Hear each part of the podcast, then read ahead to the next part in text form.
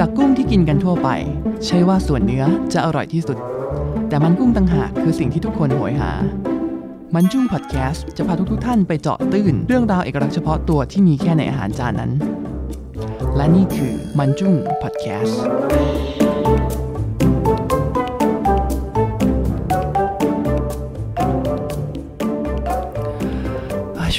คือฟังมาหลาย episode แล้วมีแต่ของกินทั้งนั้นเลย แล้วก็แอบไปกินตามมาบ้างนะ บางที แล้วก็อืมเป็นไงครับน้ำหนัก บอกเลยว่าไม่เหลือ จากปกตินี่คือหนักคือลงไม่เหลือ เอาตรงไหนไปลงล่ะ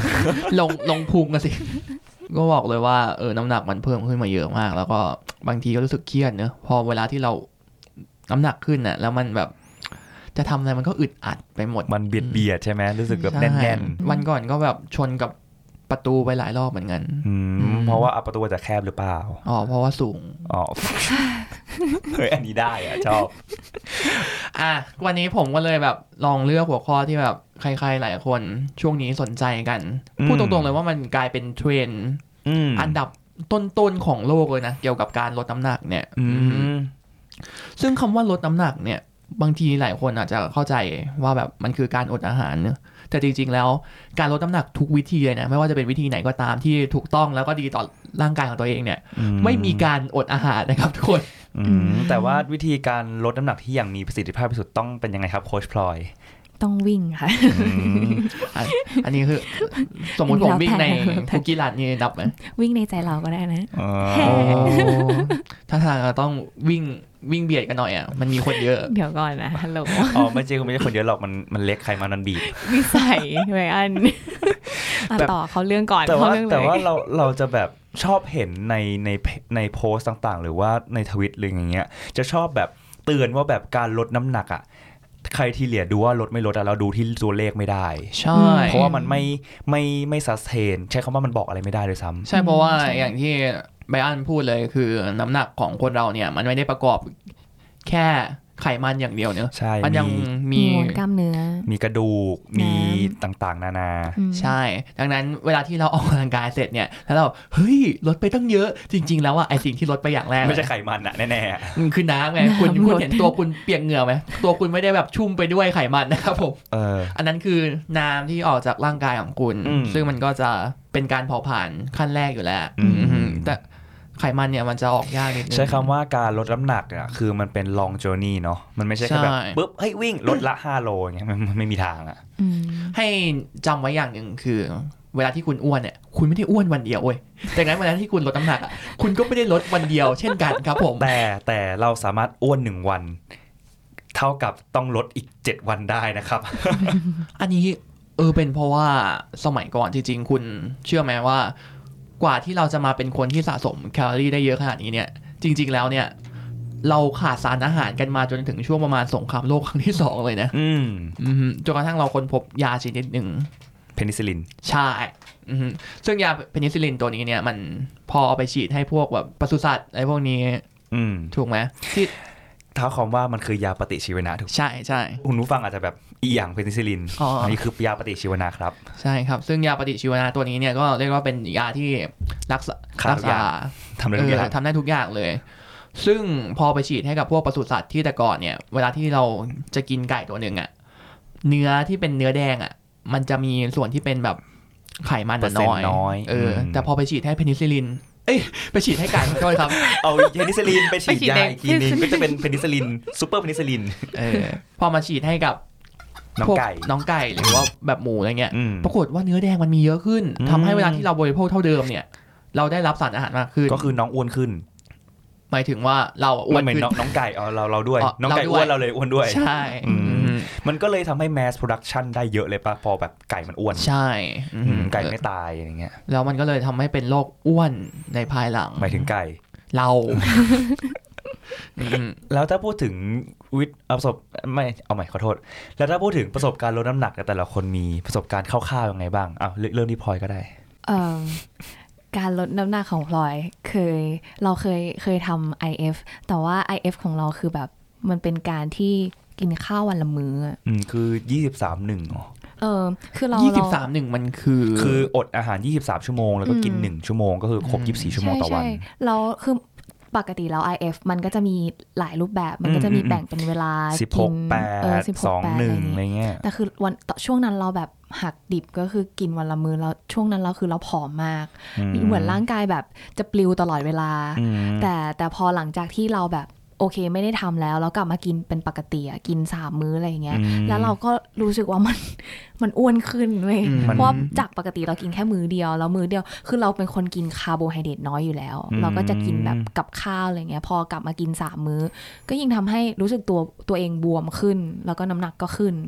อันนี้ก็ไม่ทราบเหมือนกันว่ามันเป็นเพราะว่าสาเหตุอะไรแล้วก็เราเราก็รู้สึกว่ามันทำ IF อย่างเงี้ยมันไม่ค่อย sustain ในการที่จะทำมือเดียวนะอันนี้มือเดียว แต่ว่าถ้าเป็น8 16หรืออะไรอย่างเงี้ยคือคือเราถ้าถ้าอย่างนี้บิ๊กบิ๊กว่ามีความเห็นยังไงครับในเรื่องเนี้ยคืออันนี้มันอย่างที่พลอยพูดว่ามันไม่มีความส s ต a นเพราะอะไร มันเกิดจากการที่เราอะเวลาที่เราหยุดกินเนี่ยคือมันเราค่อยๆหยุดหรือว่าเราหยุดทันที เราหยุดหยุดคือคือคือปกติเนี่ยเวลาที่เราทำ fasting เนี่ย นะมันจะต้องค่อยๆ ยกระดับเนอะอย่างเช่น ปกติอย่างที่พลอยทำเนี่ยมันคือหนึ่งมื้อต่อวันเนอะบิ๊กไม่แน่ใจว่ามันคือหยุดหยุดกี่ชั่วโมงนะคนเราน่าจะกินไม่เกินชั่วโมงอะถ้าในในในหนึ่งมือนะอืมเอเวอเรจแล้วกันก็ประมาณก็ตีเป็นยี่สิบสามหนึ่งอะยี่สิบสามหนึ่งเนอะซึ่งปกติแล้วเนี่ย ขั้นแรกของ intermittent เนี่ย หรือขอย่อสั้นๆว่า IF แล้วกันอ่า IF ก็จะเป็นแบบ 12 12 ก่อนอืมอืมก็เช้ากลางวันเย็นเนาะใช่ไหมใช่ แล้วค่อยย่อมาเหลือ 86 ที่เป็นที่นิยมที่สุดก็คือกิน 16 ชั่วโมง ไม่ใช่ไม่ใช่กินแปดกินแปดกินแปดกินแปดอืมแล้วค่อยอัดแอปไปเรื่อยๆ ทีนี้เนี่ยเวลาลงอะอ่าค่อยลดค่อยๆลดอะมันก็ต้องค่อยๆลดจาก23 1มาเป็นแบบอะ16 8แล้วค่อยเป็น12 12เนี่ยถ้าเกิดคุณหยุดทันทีเนี่ย สิ่งที่จะเกิดขึ้นก็คือสารเคมีในร่างกายของคุณเนี่ย ก่อนอื่นต้องอธิบายก่อนว่า IF เนี่ยเกิดการที่มันมีประสิทธิภาพเนี่ยมันเกิดขึ้นจากการที่คุณ ปล่อยให้โกรทฮอร์โมนของคุณเนี่ยหลั่งมากขึ้น ซึ่ง growth hormone จะหลั่งเวลาที่แบบร่างกายอะไม่ได้ รับสารอาหารเออรับสารอาหารขนาดนั้น เพราะว่าอืมอินซูลินมันจะตัวอินซูลินมันมันจะลดลงอืมแล้วทำให้เราแบบมีการหลั่ง growth hormone ซึ่ง growth hormone ตัวเนี้ยจะเป็นตัวที่ดึงไขมันต่างๆ เนี่ยออกมาใช้อืมปรากฏว่าถ้าเกิดว่าพอหยุดทันทีเนี่ย สิ่งที่จะเกิดขึ้นก็คือร่างกายก็แบบเฮ้ยอะไรวะปกติเราอยู่ของของเราดีๆ แบบเออเราใช้ฮอร์โมนปกติ อยู่ดีมาตลอดแบบโดนกระชากขึ้นมาเออร่างกายตกใจ มันก็จะเกิดปรปรากฏการณ์ที่เราได้ยินกันบ่อยๆ ก็คือ yoyo effect อืมเพราะแบบร่างกายปรับตัวไม่ทันเหมือนเวลาที่มือเราที่เย็นๆ ไปอยู่ในน้ำร้อนเนี่ย มันก็การหดตัวของผิวหนังอะไรเงี้ยมันก็จะแบบอืม แตกต่างกันออกไปครับผมเราเราเคยได้ยินมาเหมือนกันเป็น story เขาพูดในเชิงน่ารักหน่อยว่าแบบบางทีเหมือนแบบเราอดมานานใช่ไหมแล้วอยู่ดีวันหนึ่งอะได้กินแบบโอ้โหตุ้มเลยสามมื้อจากที่กินมามื้อเดียว ร่างกายก็เหมือนว่าแบบอดมานานกลัวว่าจะจะอดอีกอะก็เลยแบบกักโกเก็บยไขมันโกยเลยโกยเลย แล้วก็ใช่ไม่ยอมเบิร์นอืมซึ่งนั่นก็เป็นอีกหลักหนึ่งที่เราบอกว่าอย่าอดอาหาร เพราะว่าอันนั้นคือที่ไบรอันพูดอะมันคือปรากฏการณ์ที่เรียกว่า สภาวะขาดแคลนเนี่ยอืมอืมซึ่งพอมนุษย์หรือว่าแม้แต่สัตว์ชนิดอื่นเนี่ย เวลาที่เข้าสู่สภาวะขาดแคลนเนี่ย เขาจะสามารถกินอาหารได้น้อยลง แล้วก็อยู่ได้ต่อไปเรื่อยๆ แต่ว่าถ้าเกิดว่าเขาเป็นคนพบแหล่งน้ำหรือว่าแหล่งอาหารน่ะที่แบบอุดมสมบูรณ์อะเขาจะต้องรีบกินตุนไว้ย เอออเพื่อแบบถูกถูกใช่แล้วก็สะสมไขมันอย่างที่อืมไบรอันบคืออกทุกเลยคนก็คงไม่หวังนังบ่อหน้าเวลาหิวหรอกถูกไหมใช่อืมอืมแต่เราก็มีความเห็นนะว่าที่เขาบอกว่าแบบออกกำลังกาย 20 กินอาหาร 80 อะจริงๆอะมันไม่ได้หมายความว่าแบบกินเยอะแล้วออกกำลังกายน้อยเท่าแต่เราเรามีความเห็นว่าแบบว่าคุณเร่งกระบวนการลดน้ำหนักไม่ได้อะแต่สิ่งที่ทำให้ได้มันเกิดขึ้นได้ดีและประสิทธิภาพมากสุดก็คือออกกำลังกายให้เหมาะสมแค่ 20 ไม่ต้องออกทุกวันก็ได้ แต่ออกให้เหมาะสม ส่วนกินก็เรื่องสำคัญเพราะว่ามันเป็นตัวคุม ไขมันใช่ใช่ไหมคุมแบบเหมือนแป้งอินคัมที่เราเอาเข้าไปอืมเพราะว่าจินตนาการว่าอินคัมก็คือสิ่งที่เรากินเนอะอืมส่วนออกกำลังกายก็คือเอาคัมที่ออกไปอืมดังนั้นถ้าเกิดว่าเราสามารถควบคุมทางเอาคัมเราเอาเอาสิ่งที่อยู่ข้างในอะออกไปได้เยอะกว่าสิ่งที่เรากินเข้าไป ยังไงก็ลดอยู่แล้วครับอืมอืมอืมแต่ว่าจะช้าหรือเร็วเนี่ยก็เป็นก็เอาคำน่าจะประมาณ2,000อินคัมประมาณ200,000อันนี้หมายถึงเงินเดือนเออน้ำหนักเลยนะ อ่าว่ากันไปนั่น ก็เมื่อกี้ IF เนี่ยก็เป็นอีกรูปแบบหนึ่งที่ดีเนอะอือืมมแล้วก็บิ๊กมีอีกหลายวิธีเลยที่วันนี้จะมาพูดกันก็คือ เช่น เช่น เคยสงสัยไหมครับว่าทำไมคนสมัยก่อนเนี่ยอืมหรือว่าคนแบบชนเผ่าอะไรเงี้ยเนาะเออเขาไม่อ้วนหรือว่าแบบเวลาตั้งรูปปั้นเนี่ย ก็ไม่ค่อยมีเห็นรูปปั้นของคนที่แบบน้ำหนักพุงผุยเท่าไหร่เลมันยต้องใช้ปูนเยอะขี้เกียจขี้เกียจโบกอ๋อก็ว่าไปนั่นเนี่ยเออ ซึ่งมันก็เลยเป็นหลักแนวคิดของรูปแบบการกินนี้อืมซึ่งรูปแบบการการลดน้ำหนักแบบเนี้ยเขาเรียกว่าพาลิโอพาลิโอ ใช่ฟังดูคล้ายๆโปลิโอเออคือคือมันคือเป็นคือยังไงอะไรดีอะเป็นยังไงซึ่งเอ่อมันแปลเป็นภาษาไทยประมาณว่าแบบการกินแบบมนุษย์ถ้ำอืมคือสมัยก่อนเนี่ย มนุษย์ถ้ำคืออะไร คือก่อนที่คนเราเนี่ยจะปฏิวัติเกษตรกรรมเนอะก็คือมีการ ปลูกผักไถนาอะไรพวกนี้ เลี้ยงสัตว์กินอะไรอย่างนี้ฮะเขาก็มีส่วนใหญ่เขาจะมีแต่การเก็บพวกแบบพืชอะหรือว่าผลไม้อะที่อยู่ในป่า ป่าจะเป็นส่วนใหญ่แล้วก็ล่าอาหาร ดังนั้นรูปแบบการกินเนี่ยก็จะเป็นการกินแบบผลไม้ประมาณ 50%พวกลูกไม้พวกแบบผลไม้ชนิดต่างๆ รวมถึงผักอีก 25%กับเนื้อสัตว์อีก 25%อืมอือฮึก็คือคาร์บกับโปรตีนน้อยกินแต่ผักถูกไหม ใช่ซึ่งสิ่งที่คุณเห็นก็คือไม่ว่าจะเป็นในการลดน้ำหนักแบบไหนก็ตามอะก็จะลดคาร์โบไฮเดรตลง เพราะว่าคาร์โบไฮเดรตเนี่ยเป็นเหมือนกับตัวกระตุ้นให้อินซูลินหลั่งซึ่งอินซูลินตัวเนี้ยเนี่ยจะเป็นตัวที่ทำให้รู้สึกว่าแบบเป็นความรู้สึกเคยกินข้าวไหมเอ้ยเคยเคยกินเคยบิ๊กเคยทุกคนต้องเคยบิ๊กแล้วเวลาที่เราไปกินข้าวอะอืมหรือคาร์โบไฮเดรตอะเรารู้สึกแบบ ไม่ค่อยอิ่มอะทางทางๆที่ท้องเราอะ มันแบบมันเต็มนะ แต่เราแบบก็อ๋ยังอหรืกิอนได้นี่อีมันกเป็นไดเลม่าที่แบบไม่ค่อยอิ่มเลยต้องกินเยอะวะคือเหมือนกับว่าเวลาที่คุณเริ่มต้นลดน้ำหนักเนี่ย แล้วคุณลดจำนวนของแป้งลง แล้วคุณไปกินอย่างอื่นมากขึ้นอืมคุณก็จะรู้สึกว่าแบบ เออมันก็อิ่มแหละ แต่มันไม่ satisfy satisfy อือืมม satisfy satisfy satisfy ขอโทษครับผม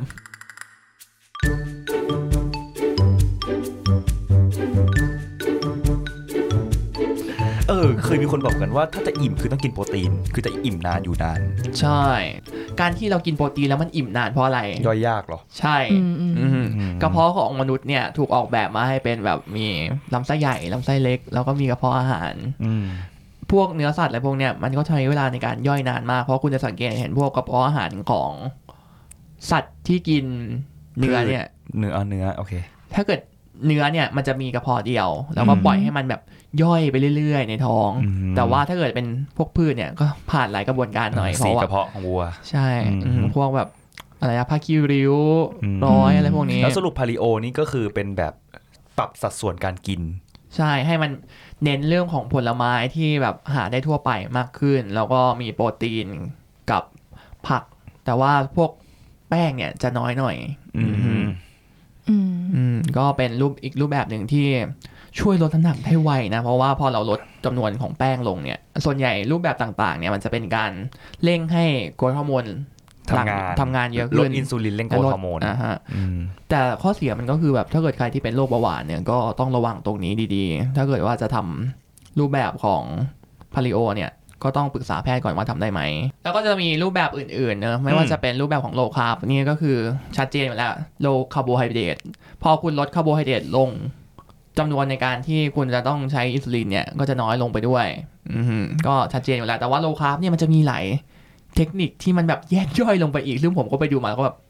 โอเค เราพูดแค่คำว่า low carb แล้วกันอืมก็เอาความเข้าใจง่ายๆ ก็คือลดลดแป้ง ลดแป้ง อันนี้คือที่เป็น main point นะอืมอือฮึแล้วที่เขาฮิตกันนะบิ๊กที่เขาเรียกว่าคีโตนเนี่ยคืออะไรอะ คีโตนเนี่ยเรียกได้ว่าเป็น ชื่ออีกชื่อหนึ่งที่เราได้ยินมาควบคู่กับ IF เลยเนอะในช่วงช่วงหนึ่งเออมันดูฮิตในระดับหนึ่งอะสำหรับคีโตนเนี่ยครับผมหรือ ke- หรือชื่อเต็มๆประมาณว่า ketogenesis เนอะเพราะมันเป็นกระบวนการอย่างหนึ่งในร่างกาย อืมก็คือการที่เราอะกินพวกไขมันดีเข้าไป เป็นอาหารที่เป็นไขมันดี ไม่ว่าจะเป็นเบคอนเป็นไขมันดีเหรอถ้าคุณว่าดีผมก็ว่าดี แต่ว่า ในกรณีนี้เนี่ยนะก็อืมจะเป็นพวกไขมันปลาอ่าที่อย่างแซลมอนเนี่ยก็เรียกว่าไขมันดีอืมอืมอะหโวรือว่าคาโดเอออะโวคาโดอืมซึ่งชอบมากเลยบอกบอกตรงอ่าพวกตระกูลถั่วปะๆใช่ฮะซึ่งพอพอเรากินพวกนี้เข้าไปเนี่ย คุณจะคิดว่าเออถ้าเกิดเรากินไขมันเนี่ย เท่ากับว่า มันก็จะต้องสะสมไขมันมากขึ้นถูกไหมอืมแต่จริงๆเปล่าเลย เพราะว่ากระบวนการร่างกายของเราเนี่ย มันจะเหมือนกับ พอมีไขมันใหม่เข้ามา มันก็จะดึงแบบ ดึงมาใช้ แล้วก็เอามาใช้อะไรพวกเนี้ยเออ เป็นกระบวนการที่แบบซับซ้อนนิดนึง แต่อย่างคีโตอะบางบางคนน่ะร่างกายของคนเราอะมันไม่มันก็มันก็ไม่ได้ถูกกับการลดน้ำหนักแบบคีโตนะใช่ใช่อืมเพราะว่ามันคือการแทบจะไม่กินอย่างอื่นจะกินแต่ไขมันเลยปะเท่าที่เราเข้าใจนะใช่เออเพราะว่ามันก็ต้องปรับว่าแล้วแต่คนชอบแบบไหนอย่างเรา เราโลคาร์บยากมาเพราะเราคนชอบกินแป้ง อืมแต่แต่เราอย่างเราเราทำคีโตไม่ได้อะเพราะว่าเราย่อยไม่ค่อยดีอ๋ออมระบบย่อยไม่ค่อยดี แต่มันต้องเป็นไขมันดีเท่านั้นใช่ไหมอืมใช่ใช่ต้องเป็นไขมันคือเบดีคอนไม่ได้เลยเหรอถ้าคุณดี ถ้าคุณคิดว่าดีเราก็ว่าดีใช่คือดีชั่วอยู่ที่ใจทำคือเพราะว่าไอ้ระบบกลไกของ ketogenesis เนี่ยมันเกิดขึ้นจากการที่คุณคุณลองนึกดูนะ เวลาที่ระบบย่อยอาหาร หรือเวลาการดูดซับ อาหารเนี่ยอืมร่างกายจะดูดซับอะไรก่อน ก็คือดูดซับพวกแป้แป้งงก่อนพวกแบบถูกไหมน้ำตาลโมเลกุลเดี่ยวคู่หรือว่าแบบโพลิโพลิเมอร์อะไรพวกเนี้ยอืมไป ซึ่งพอคุณรับน้ำตาลไปอะปรากฏว่าไขมันที่ปกติคุณกินเนี่ย มันจะไม่ได้เอาไปใช้ เพราะว่าพลังงานใช้พอแล้ว แล้วก็จะเอาไปกักเก็บอยู่ในพุงคุณเหนียงคุณหรืออะไรพวกนี้ก็ตามแต่เนอะอือฮึแต่ว่ากระบวนการของคีโตเนี่ย คือคุณกินไขมันได้อืมแต่คุณไม่ควรที่จะกินแป้ง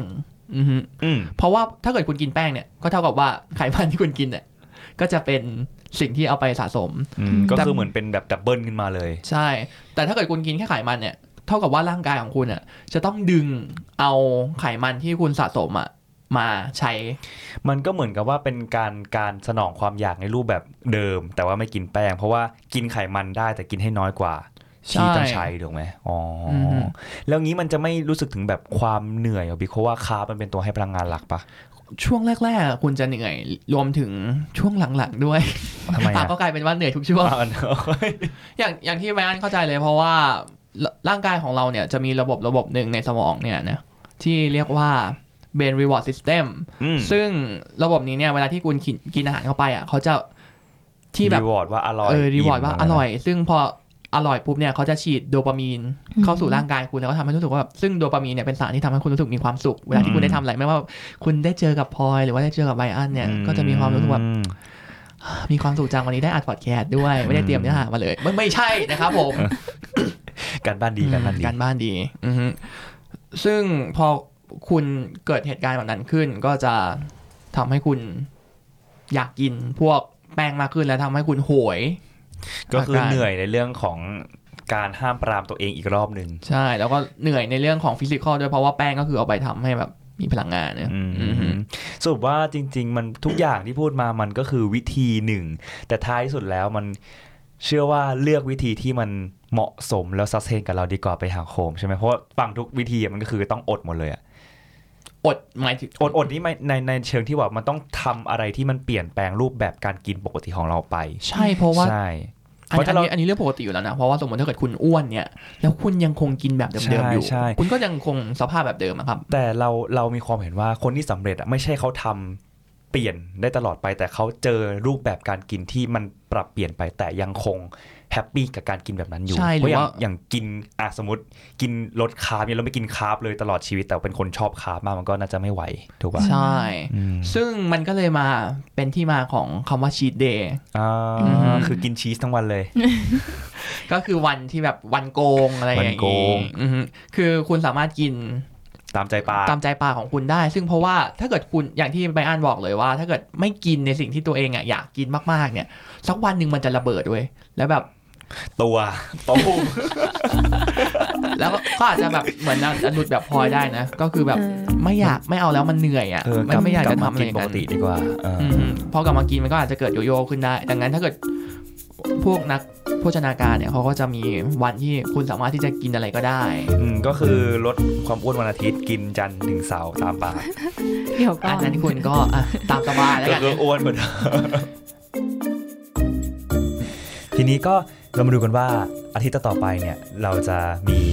เรื่องอะไรพิเศษมาฝากกันอีก มันจุ้งตรงส่วนไหนที่เราอยากจะนำเสนอครั้งหน้า เผื่อว่าถ้าสมมติคุณผู้ชมฟังแล้วรู้สึกว่าเฮ้ยอยากจะให้ทำเจาะตื้นของอาหารชนิดไหน หรือว่าวัตถุดิบไหนเนี่ยลองคอมเมนต์มาคุยกันมาได้ทางช่องทางไหนครับเพจ Facebook Apple Podcast Spotify Podbean แล้วก็ YouTube ค่ะ ครับในชื่อเดียวกันเลยที่มีชื่อว่ามันจุ้งนะครับสำหรับวันนี้เราก็ขอตัวลาไปก่อนนะครับ สวัสดีครับ สวัสดีค่ะ